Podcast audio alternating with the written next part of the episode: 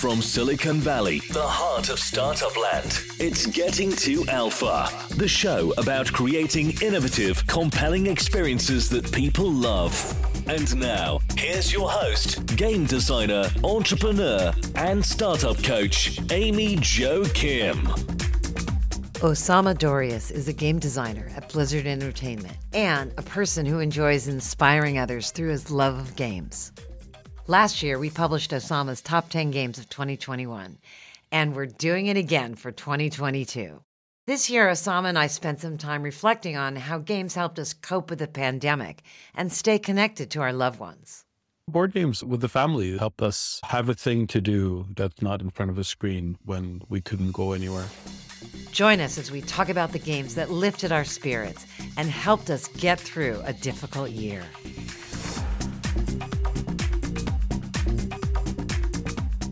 Welcome, Osama, to our annual Top 10 Games. Thank you so much for having me, Amy.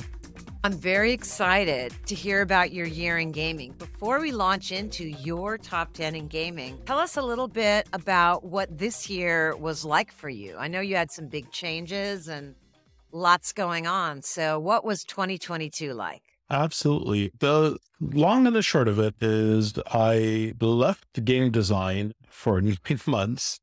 I changed jobs. I took on a job as a senior partner relations manager at Unity. And then I left that to come back to game design at Blizzard. The reasons for that is that I actually suffered burnout last year. It was a creative burnout. I could not create anymore. I could not design. It was very difficult for me to, and I could barely do much work at all and I needed a distance from design to fall back in love with it. And that's what I did. And I did it worked. It worked better than I expected, faster than I expected. I figured this might be a two or three year hiatus and then return because I always wanted to come back to being a designer. And within a couple of months, the desire to design and the urge started coming way back really hard. So um, yeah, two job changes, two major job changes within one year. I've never done that before in my life. That was interesting. Wow. That is a lot. And here you are to tell the tale. You survived. Yes, I survived. Exactly. That's my story for 2022. I survived 2022. I think a lot of us feel like that. I think yeah. there's a lot of accomplishment in surviving 2022. And as you and I both know, some people didn't, like our mutual friend, Mike, who yeah. I'm mourning very deeply. I find myself looking back on 2022 and really feeling that loss. Likewise, I had many moments where I just randomly, because we used to have monthly calls. He was a friend and a mentor to me. And it took a while before I was able to remove the calendar invite from my uh, calendar. And so I had constant reminders of his passing. And then finally, after a little bit of while, when, when I had the strength to remove it, I started digging deep into my emails. You know, this was a year of me catching up and replying to all the people that I left hanging since last year, since my burnout. And I kept encountering conversations with him, like threads that were res- mostly resolved, but a few that were open ended because we'd start the conversation in the email and then it would continue on our call or vice versa. And that hurt because the beginning of that is always like, oh, yeah, I should reply to Mike. Oh, no, I can't.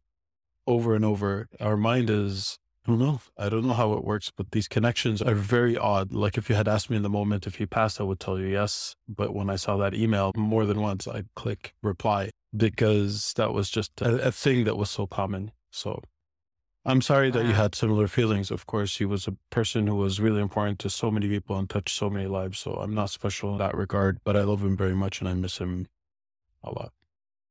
Yeah, it does make you go, wow, you know, surviving, we're here. And yeah. in fact, by talking about him, we're keeping Mike alive in a way. And recently I heard the phrase, grief is love with no place to go.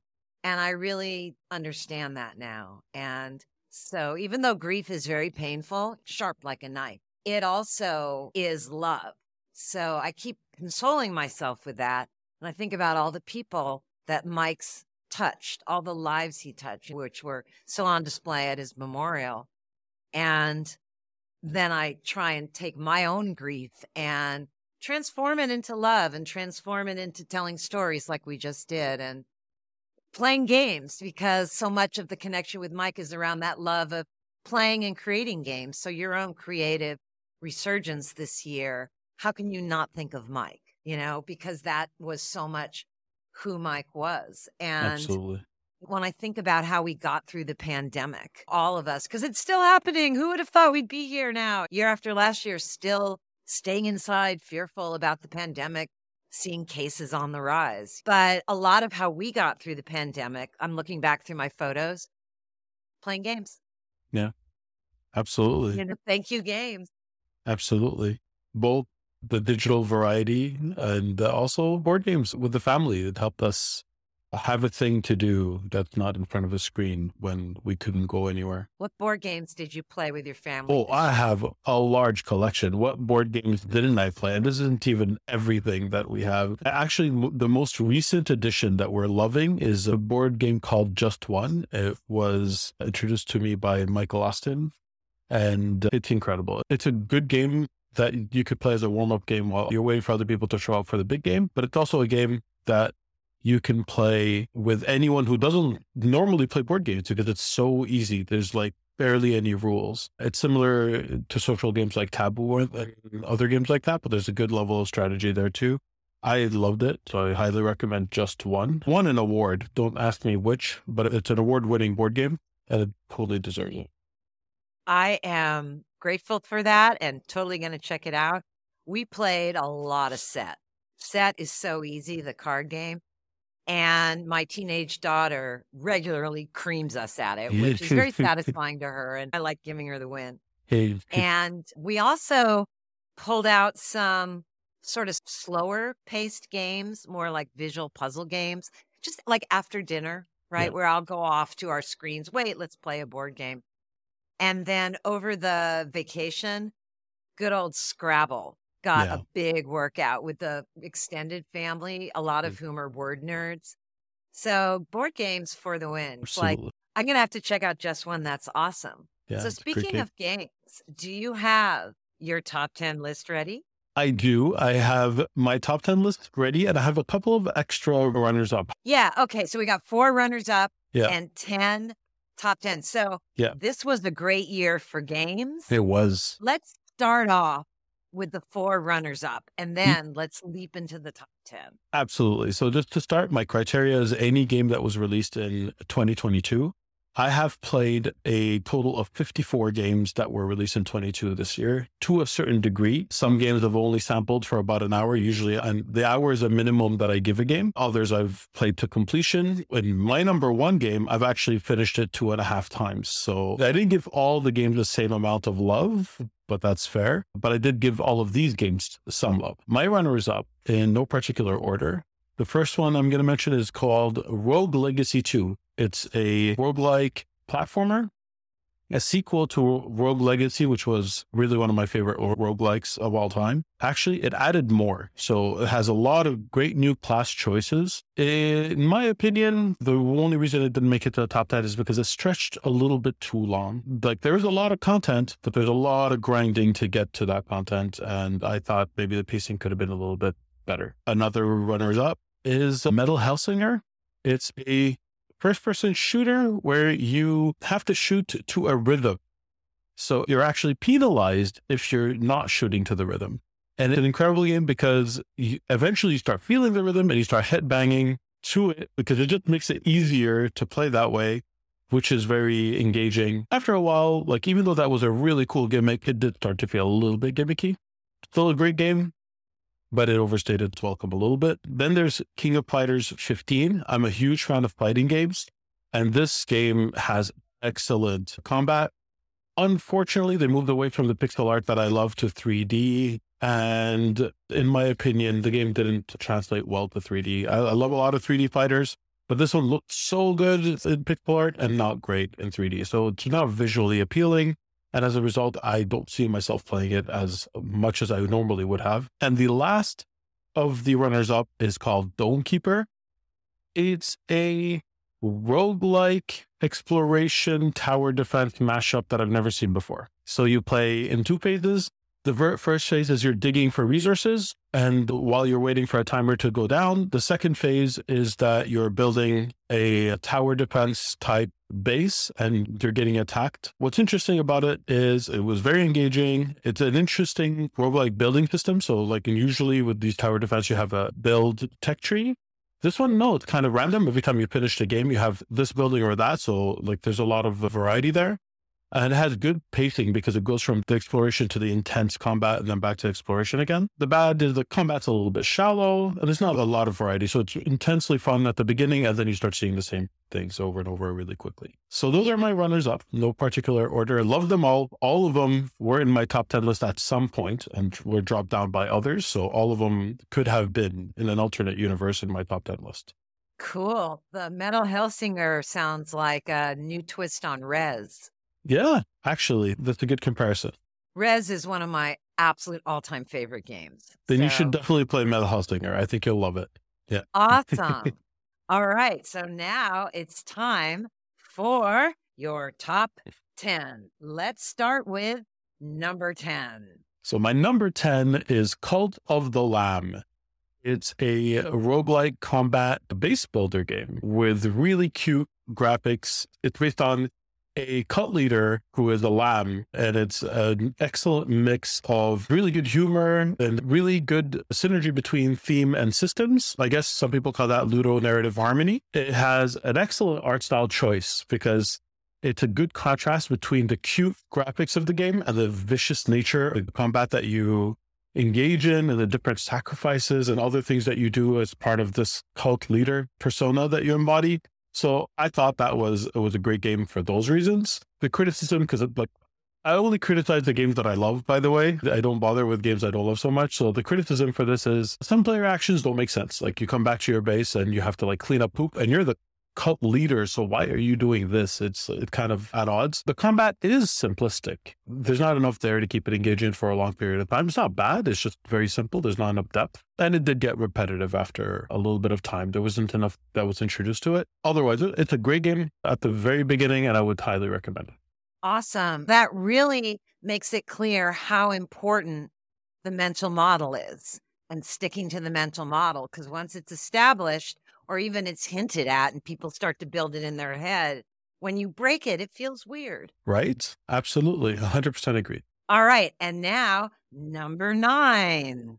So, number nine, I have Horizon Forbidden West. It's a third person adventure game sequel to Horizon Zero Dawn, which was one of my favorite games of 2017.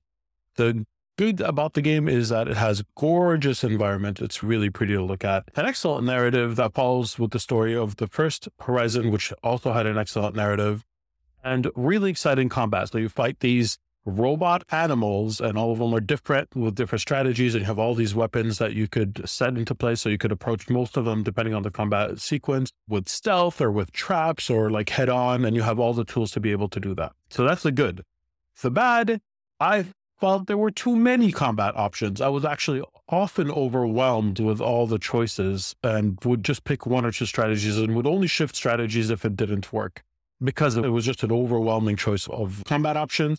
I felt the same way about the progression system. It was an improvement over the progression system of Horizon Zero Dawn, which had an issue that all of the tiers of rarity of the items or the, the weapons that you get were unlocked from the very beginning. So the optimal way to play is not to purchase anything or engage in the economy at all until you had the resources to buy the highest tier, which basically meant the best way to play is to bypass the uh, progression system. And if that's the case, then why have one to begin with? Here it was improved a little bit, but the complexity was still there where we didn't have enough time to sit with the game to understand the sources and sinks, like what you're getting dropped from a, an enemy, what that could be used for, how valuable it was. Because it was so much noise, there's so many tiers and categories of resources. At the end of the day, you ignored everything and then until you got to a shop. So there's no feeling that you get when, oh, they, something good dropped. You don't have that during it. So what's the point of having all these things? What you want is for the players to have a sense of the value of what's being dropped so that they get excited when these things drop. So that was missing. Still better an improvement in that. The, and the last part is even though technically this is an open world game, it didn't feel as such because the way it was designed, it felt like corridors. There were clear paths that you were meant to take. And so you were always going through these paths. Even though you were able to cut through, there was no incentive. You were never rewarded for exploration.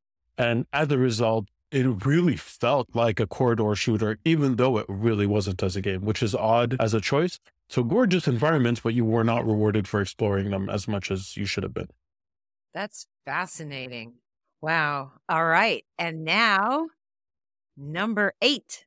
So, number eight is Stacklands, which is a really simple concept and it's cleverly executed. It's a card game, but it's also a city builder. So you're actually opening packs of cards, and these packs of cards, you're combining them together just by placing them one on top of each other, and they build things. So if you put, for example, wood, brick, and some other resource, you're going to build the house. And if you have a house and you put two people in it, two cards, like the house is a card and the two people are a card, then you're going to have a baby. And if you have, give the baby food, it's going to grow into another person. Then you you have all these gold resources that are also cards that you're placing on other packs so that you could open new packs. So this really clever way to get the mechanics of city builders mixed in with a card game that's in, in a very elegant way. That's very accessible. You just try a combination, put two things together. You don't really need much tutorial or any explanation. Just try different things and it'll work. And it's very engaging as a result. The bad is the UI is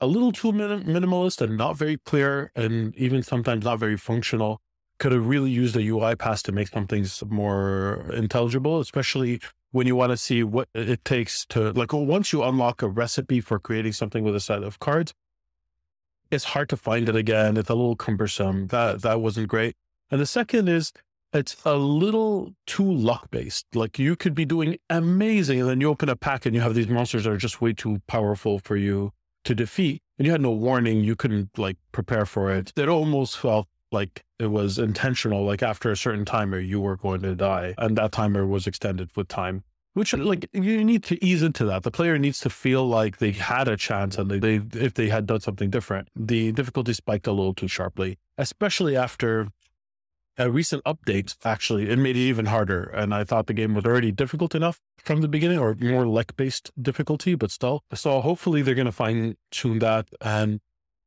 find a balance that works better so Stacklands Wow. Sounds like a really creative pairing, but listening to the pros and cons reminds me of how challenging it is to polish multiple aspects of your game. And if one falls short, like the UX, you're like, oh, it's pretty good and it looks pretty. And but then it can really keep you from having that big, long lasting hit that needs everything really working together. Absolutely.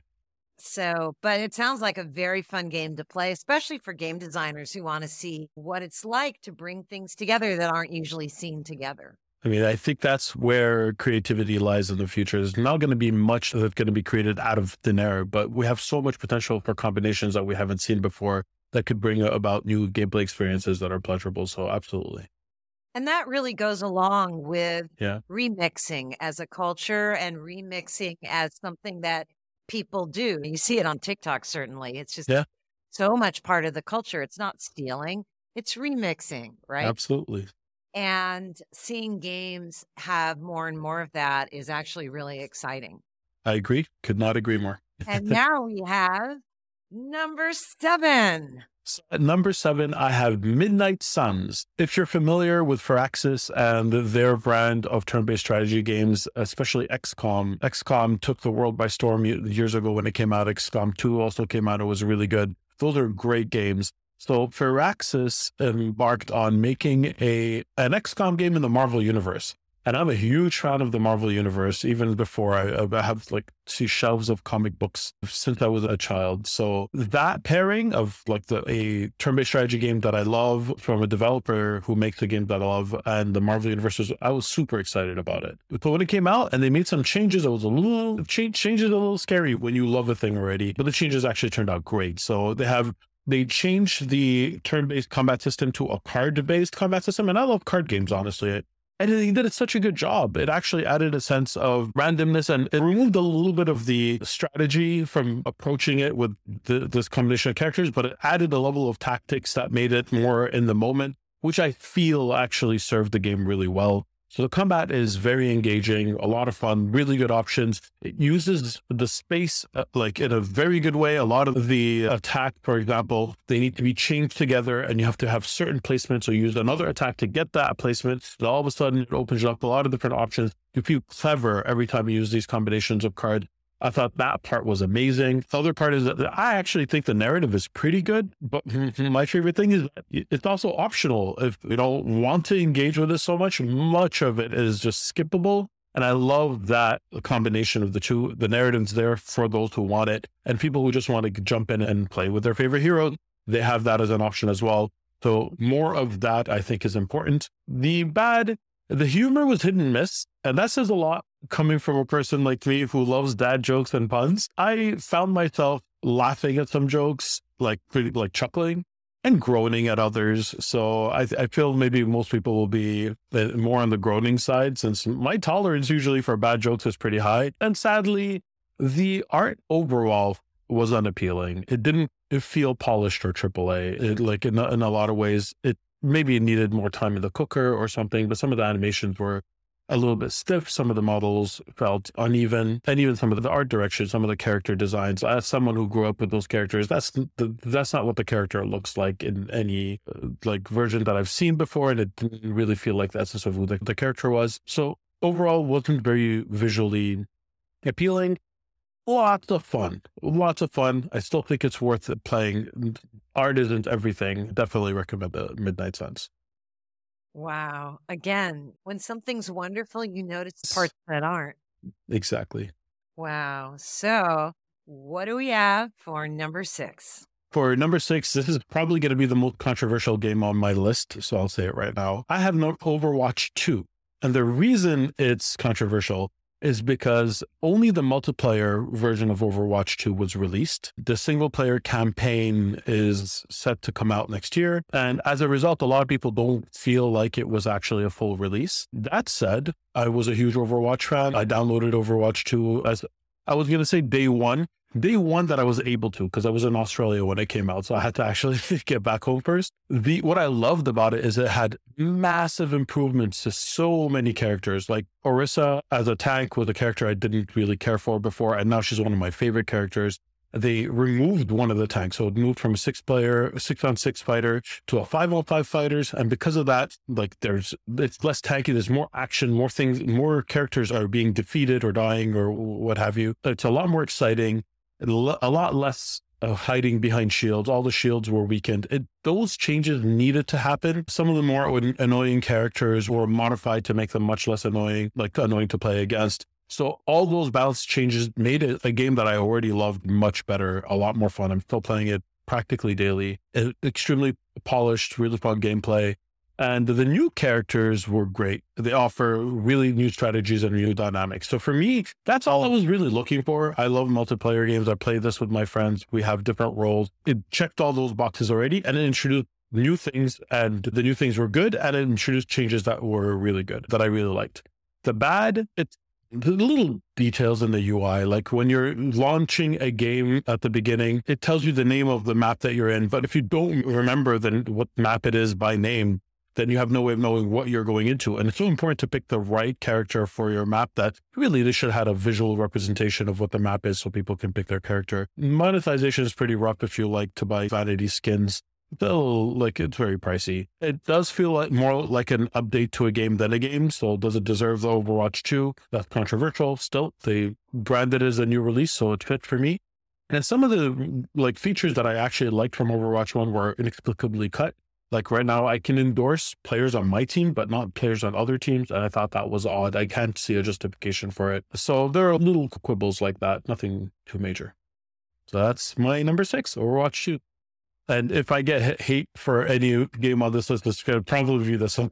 so who's going to give you hate? The people that really are attached to single player campaign? I think so. I think the people who are hoping that the full game is released all at once are the people who are going to give me hate or the people who agree with my bad points, but much more intensely than I do, than I feel about them, if that makes sense. Like the monetization part, for example, like people who want to get new skins and not have to pay whatever 20 US for each one or whatever the equivalent is in gold. because that's obfuscated. So I don't know exactly the value. Well, what are you going to do? What's fascinating about this, though, is the whole idea of how you name something and what a release means yep. in a more always on world. Absolutely. Absolutely. Like, did it count? Did it not count? That's subjective. I'm counting it because the company the release it counted it, but I could completely understand someone saying that's just a half release or an update instead of a full game. They're not wrong either. We don't have clear definitions for what that meant. I come from an era where uh, Street Fighter used to release two new characters and it's a new game and you bought it as a new cartridge and you paid full price for two new characters. Or you could play like hockey or NHL or FIFA and it's just a roster change with almost exactly the same features every year and you're paying full price for it. So for me, I'm a little less demanding for that, but I do understand now in the world of always online where updates are massive, where some people could be a little more allergic to this. Yeah. Let's just say that things are not going to stay the same, that just cloud and always on and just the way that all that goes. It's fascinating to see. At the bottom line, though, you got to have a business model that works. Game has to make money or it won't last. So, got figuring that out and that feeling smooth or not feeling smooth is absolutely part of what it means to polish a game for release.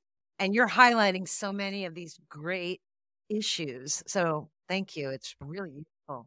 Thank you. I appreciate and, that. Oh my God. I think it's time. I think we're now into the top five, are we not? We are. At number five, I have Teenage Mutant Ninja Turtles Shredder's Revenge, which is a beat 'em up, an old school pixel art arcade beat 'em up. We don't see many of these being released these days. It is incredibly nostalgic, yet like this is the, what I loved the most about it. It had a nostalgic feel. It felt like a game I've played before, which I haven't but it's hmm. adapted to current norms. Like it didn't have all of the rough spots that you we would encounter in old beat 'em up games.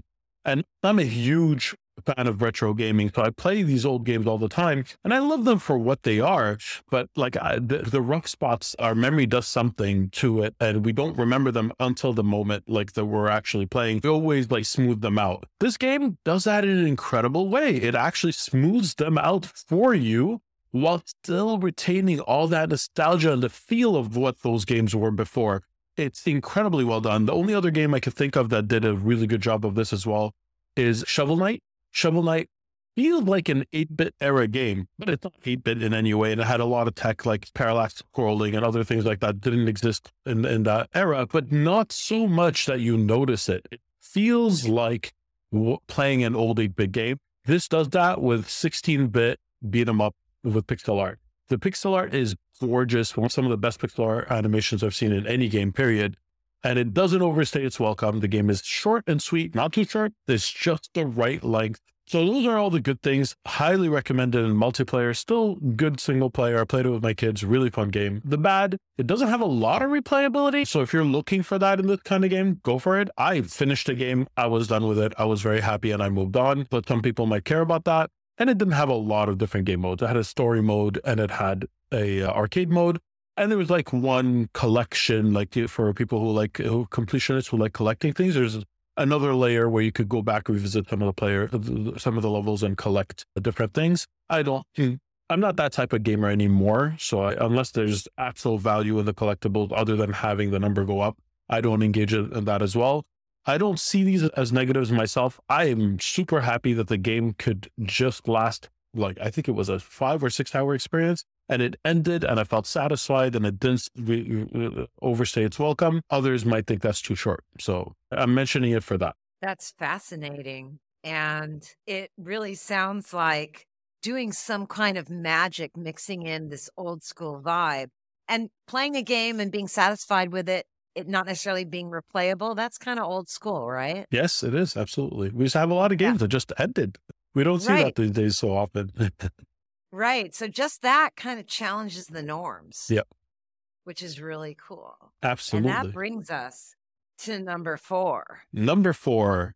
So my number four is likely to be many other people's number one game of the year. It's an excellent game. My number four is God of War Ragnarok.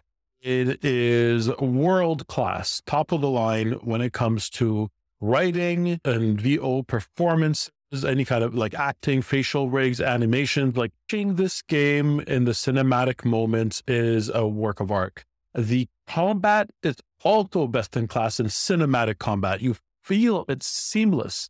It transitions from the cinematics to the combat to the play in an incredible, seamless way it's a joy to experience any of that. W- what a beautiful game. What a beautiful story. Incredible music that sticks with you, humming it after playing all the time absolutely incredible for all these points. Bad, I felt there were many sections that had too many puzzles that just slowed things down to a grind. I'm not saying that the puzzles were bad. I just felt they were unsatisfying. Like I didn't feel clever when I solved them. I felt it slowed the game down to a point where I was many times frustrated because I just wanted to get to the next cinematic. It artificially lengthened the game and I don't think it added too much to it. A couple of, of, gating puzzles for pacing here and there would have been fine, but there were many sequences where there were literally five puzzles in a row with very little combat or anything else in between. I, I'm not a fan of that.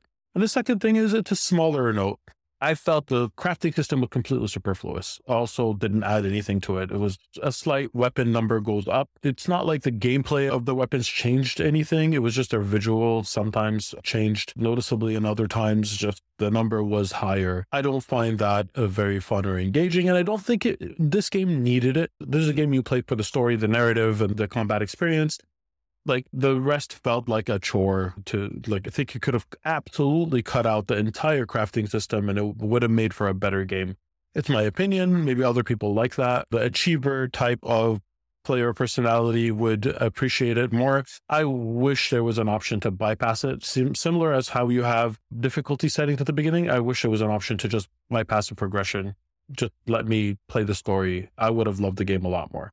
And if there was another one to insta solve the puzzles for me, I would have probably picked that too. Even though some of the puzzles were good, there were just too many for my liking. So, God of War Ragnarok, number four. Wow. That's really interesting, picking those things apart. And it really makes the point, too, Osama, that there's different kinds of gamers motivated by different things. There's no one size fits all. There are things like mental model and polish, and getting those right really matters. But then within that, certain collect completionists or people that particularly love puzzles might go, finally, the thing right. for me. But for you, no, it just got in the way. And it really also speaks to pacing. And yep. I just want to pull that out as a thread for a moment because I believe we're about to go into our top three and yes. want to delay it for a minute because it's so exciting. But you've brought it up a number of times. It's such an important thing. It's something that takes a long time to get right as a designer because it involves a lot of interactive systems. And you've brought it up a lot. So tell us a little bit about how you think about pacing when you experience these games, but also as you go into your own design projects. So the thing is, you're absolutely right. There are different player types, and you have to always keep in mind who you're targeting. The trap that we fall into when it comes to AAA games is that the, it's too easy to say we're targeting everyone you cannot target everyone because whenever you target everyone, you add something to appeal to one player type, oftentimes you're pushing away another player type. So what you have to be conscious of is to separate who you're targeting into two categories. Who are you targeting in the main through line of the story mostly? And who are you also adding other optional systems to appeal to on the side. That's why what I appreciated from Midnight Suns, for example, is that the narrative was good but optional. You could like you could skip all of it. Like you, there are always a skip button. It wasn't like that important to the game. And so for people who are there just for the turn-based strategy, and a lot of people who are Firaxis fans are there just for the turn-based strategy, they could completely bypass that and still have an enjoyable experience. But the people who want the narrative, it was well crafted. Like they really put in the effort and the work. So I feel like the, this could be achieved in all games. For like for Ragnarok, what I would have done is exactly what I had uh, suggested: is you want a mode where there's puzzles because people like that kind of thing. Fine, have another mode and a slider where it says, "Hey, after two seconds of me not figuring out the puzzle, have someone just tell me what it is or point it out." Because why do you want for people to sit there artificially or look it up on YouTube? So many people are not playing your game for that reason specifically, and it's going to be a hindrance. why don't you make it easy for them? You're already doing it in so many other ways with difficulty. Some people are playing for the combat challenge and others are not. And you're already giving them those options for the combat. Why not do the same thing for the puzzle and identify what your players are generally for? And my guess for uh, God of Ragnarok, the players are coming for the cinematic combat and the narrative, specifically cinematic combat. And I feel they identified that and then added other systems and didn't make them optional. The crafting system, an easy fix for this would have been give me a button where it just auto detects the most optimal way to craft things and use my resources accordingly. Maybe even not the optimal way, but just a good enough way. If I had that, I would have been so happy. I would have collected all the loot, ignored it. I would have gotten to the shop, pressed that, like hold down triangle or wherever it is, and everything would have magically been to a number that's reasonable. And I could have moved on and not have had to go through all the items with all the resources to see which number goes up, which is something that I don't play for. And I, again, other people play for. So my, in my humble opinion, the best way to approach this is to figure out who is your core audience and what they want out of the game, who else you would like to serve and make the offering for the main one part of the main progression. And for the second category, optional. Just give sliders, give uh, toggles, give dip switches, whatever you have to do so that people can craft the experience they want for these big mainstream games that are trying to target a wide group of people. Indies don't generally care about this as much because for an indie to be profitable, they have to sell way fewer copies and therefore they can have more niche groups who just play the game that's crafted for them. But I understand that's different for AAA. And as a result, you can craft a more malleable experience. Yeah, that is great stuff. That's great advice too. Thank you.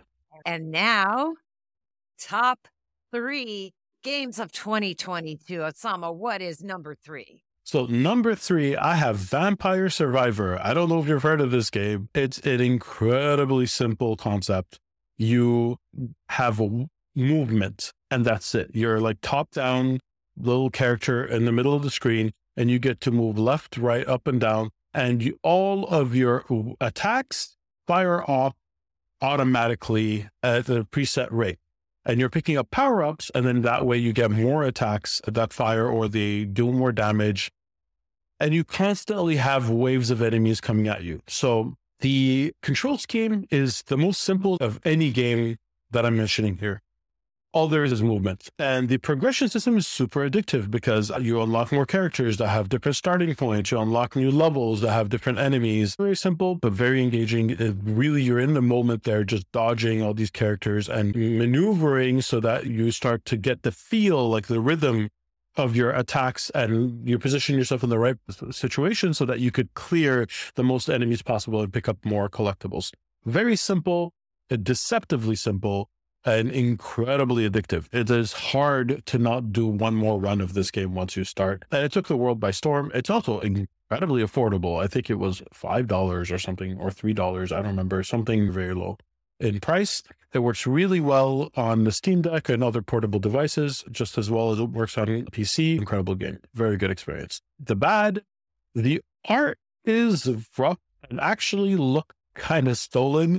the game is still there. It didn't get pulled down, so maybe it's not stolen, but it feels like sprites from other games were used in this, so maybe they have the rights to them or not. But the art is very rough. Well, all the art, like across the board, the art for the levels, for the characters, for the UI. The characters themselves that are unlocked are not well balanced. Some are clearly much better than others. I guess that's okay, but still, like you might unlock a new character, try them out, and find out that they're much worse than every character that you've had so far. And the soundtrack was not to my liking. I would often play with the music turned off with my own soundtrack playing in the background. But still, this is a game that must be experienced. Those who love it will love it a lot. It is a really good way to wind down from a workday, but it's also a really good way to just warm up for another game session or what have you. Excellent game. If you can pull yourself away from it. Right, right, right. Yeah, that's the hard part. It's very addictive as well. Have you oh, played it? No, but you should. I'm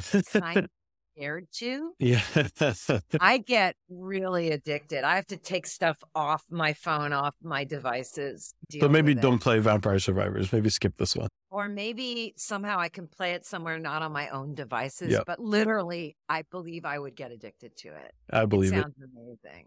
It is so good. And what could even be better? I think it's time for number two. Number two, this is possibly the game that I've sunk in the most hours in in the last few months. Number two is Marvel Snap.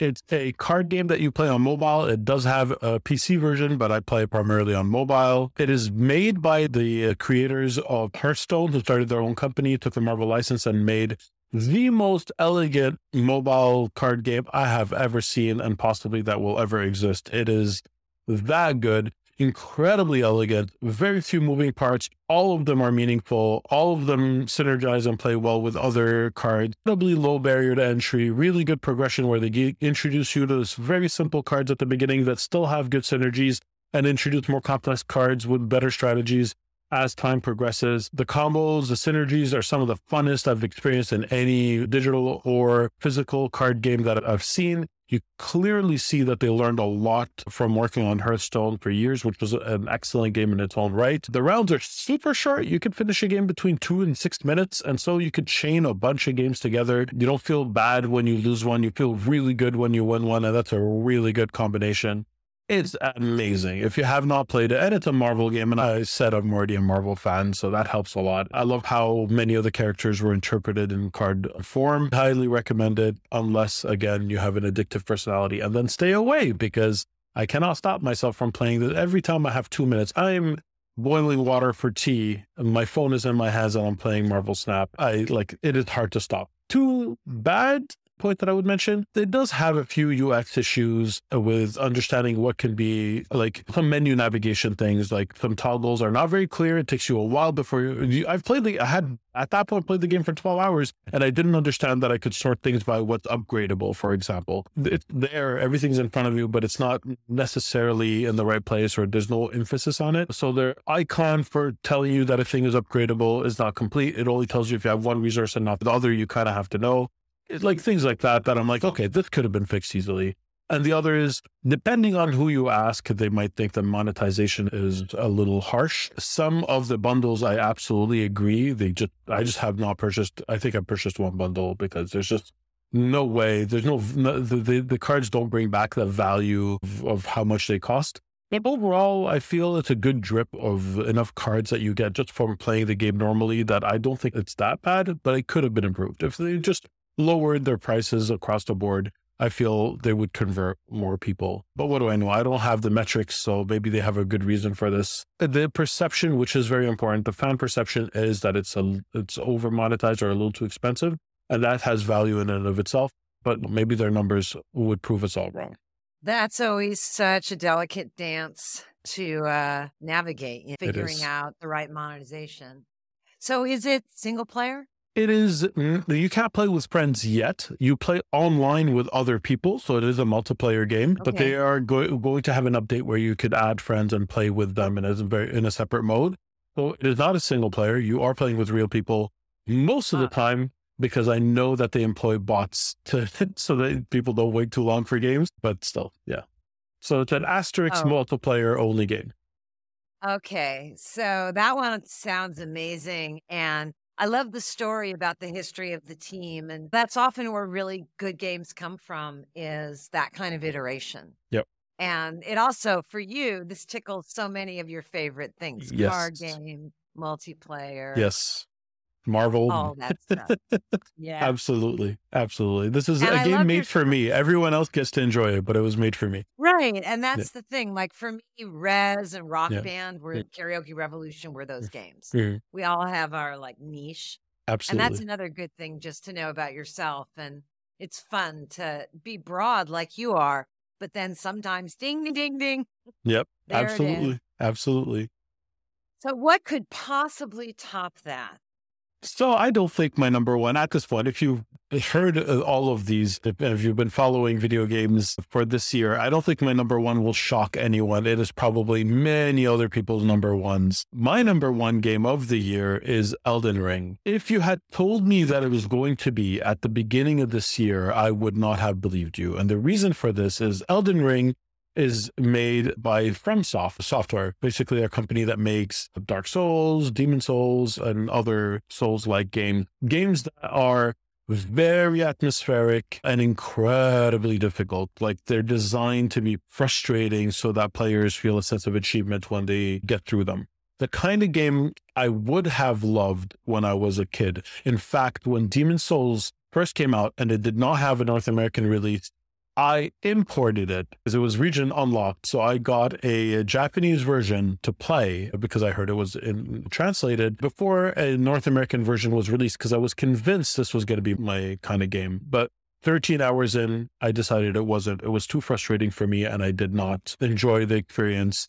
And I got every other, I kept trying because it's the atmosphere, the story, the world is, the building is so good in those games that I kept trying I literally purchased every single game that company made, tried to get into it, failed, and gave up. That's how stubborn I was trying to get into them. I bought Dark Souls 1, 2, 3, Bloodborne, Sekiro, and could not play them for more than five to 10 hours each. And so when Elden Ring came out, uh, I had hope that this was going to be the exception. Didn't have a lot of hope, very little hope. I expected to fall off of it. I got the game. It's an open world. It's the first of the of these games that's an open world, and it did some things very differently. The narrative or the lore is written by George R. Martin, who I'm a huge fan of, regardless of how the TV show ended up. I was a fan of the books. You, you see them in my shelves in the back from a long time. So, like this, if there was going to be one Souls like game that was going to get me, was going to be this one. And I started playing this game and I quit it five times. And when I say I quit it, I mean for real. I did not expect to go back. I was frustrated by certain parts of it. But certain mechanics allowed me to come back. Where in other Souls games, they were more linear. Like you hit a wall, this is a boss. You have to get good enough to beat this boss. If you cannot, even if it takes you five or 10 hours, if you cannot, you, you have very little recourse. You have to just keep trying. Here, you have a horse, you could run by it. Sometimes you could just go explore a different part of the world because it's open world. You could level up and then come back and try to beat it later. So many times I would get frustrated at a boss, quit, take two, three days off, really have the urge to come back because the world building and the storytelling is so good. Come back, decide not to fight the boss, go fight someone else, come back and meet the boss and progress again. And I did that five times. It is a masterclass in exploration. The only other game I could think of that had a similar feel of exploration and, in a similar genre is Breath of the Wild. So very similar feeling exploration where you're just rewarded. Like you are surprised constantly when you explore nooks. There's no formula that you that you internalize like a lot of other open world games. The lore is rich. It's very deep. There's a lot of player agency, all the weapons play differently, all the different uh, strategies and approaches that you could have to the bosses. A lot of times you try a thing and it just works and you're shocked. All those good things make it really, in my eyes, a masterpiece of a game. It's not just a game. From all of the games that I played this year, it, this is the one that I would consider a masterpiece, a really best in class. That said, there are many rough spots. It's uneven. It's not a great UX experience. A lot of the menu options are just poorly designed, in my opinion, and for no good reason. The button that opens up the map is not the button that closes the map, as an example. You never get used to it. Like I could be, I played the game for almost 300 hours, and at the end, I still make the mistake sometimes of opening the map with one button.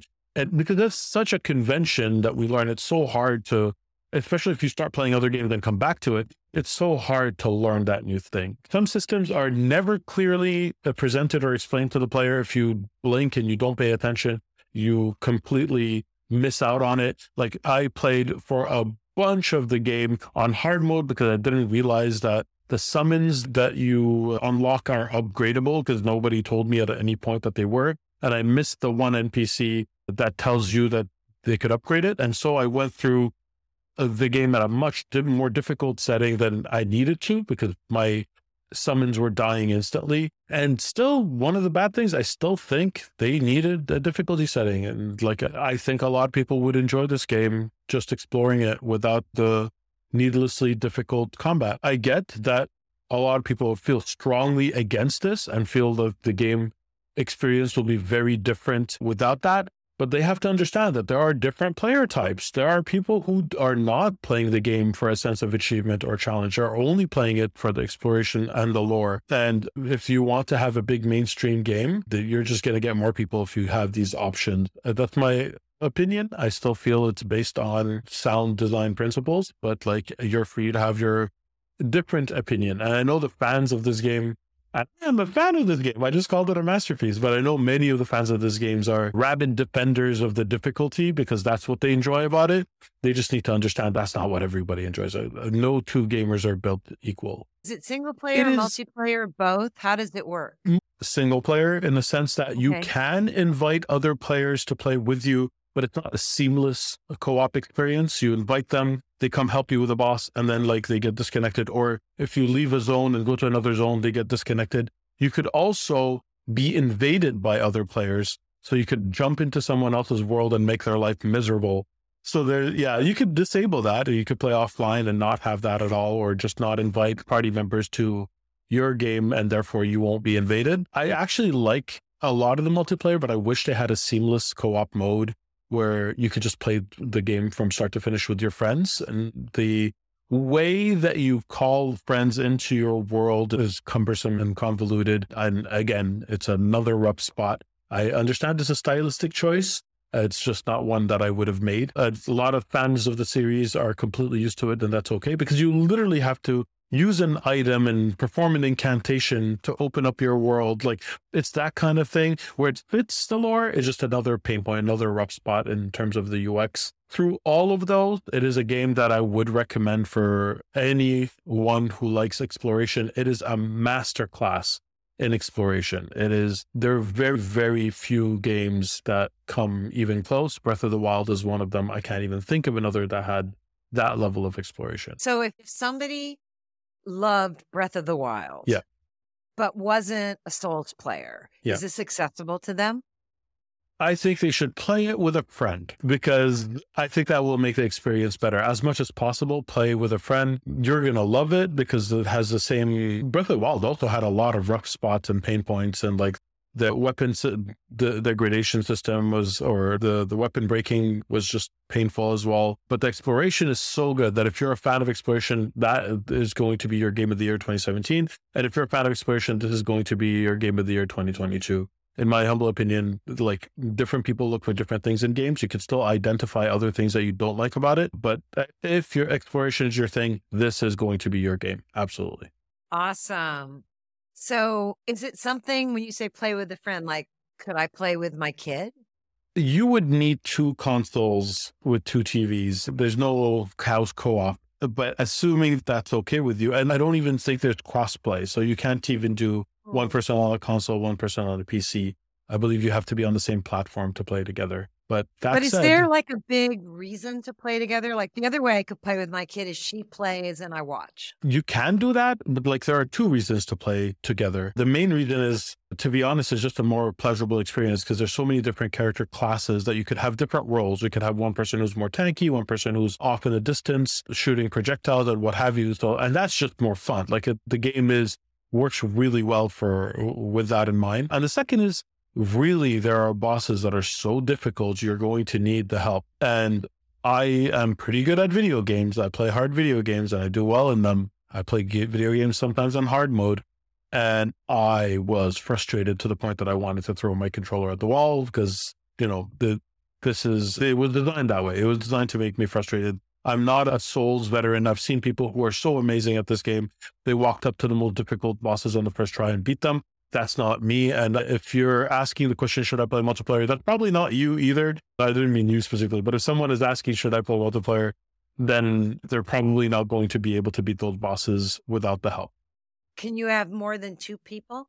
Together? I believe three is the limit, but so far that was the, I played with two other people in one instance. I don't know if you can go higher than that. Got it. Really yeah. interesting. Wow. We're so lucky that we get to have these amazing games that with beautiful explorable worlds and all that stuff that we get to hang out in and play in with our friends. I mean, Absolutely. What a time to be alive. Right? I remember my first online gaming session. It was in Doom in 96, 95. I don't remember what year anymore, 93 maybe. But I do remember it vividly. I was in disbelief. I could not believe that my friend was at their house and I was dialing up to, to them, to their computer and playing a game together. And now this is like taken so for granted by everybody, including myself. But what a time to be alive, to share these experiences with our friends. It really is. Yeah. And it's real life. These things we do in games and online, it's as real. It doesn't include hugging, but it's yeah. very emotionally real. And I really appreciate you sharing all these games. A lot of them are new to me. I'm definitely going to go check some out under supervision because of the addiction issue. of course. But it's really fabulous. And I wish you and everyone that you love and whose lives you touch a really wonderful 2023. Thank you. And same to you. Thank you very much for having me. This has been a lot of fun both years. Looking forward to next year. I'm always at your service, Amy. Thanks for listening to Getting to Alpha with Amy Jo Kim, the shows that help you innovate faster and smarter. Be sure to check out our website, gettingtoalpha.com. That's getting number two alpha.com for more great resources and podcast episodes.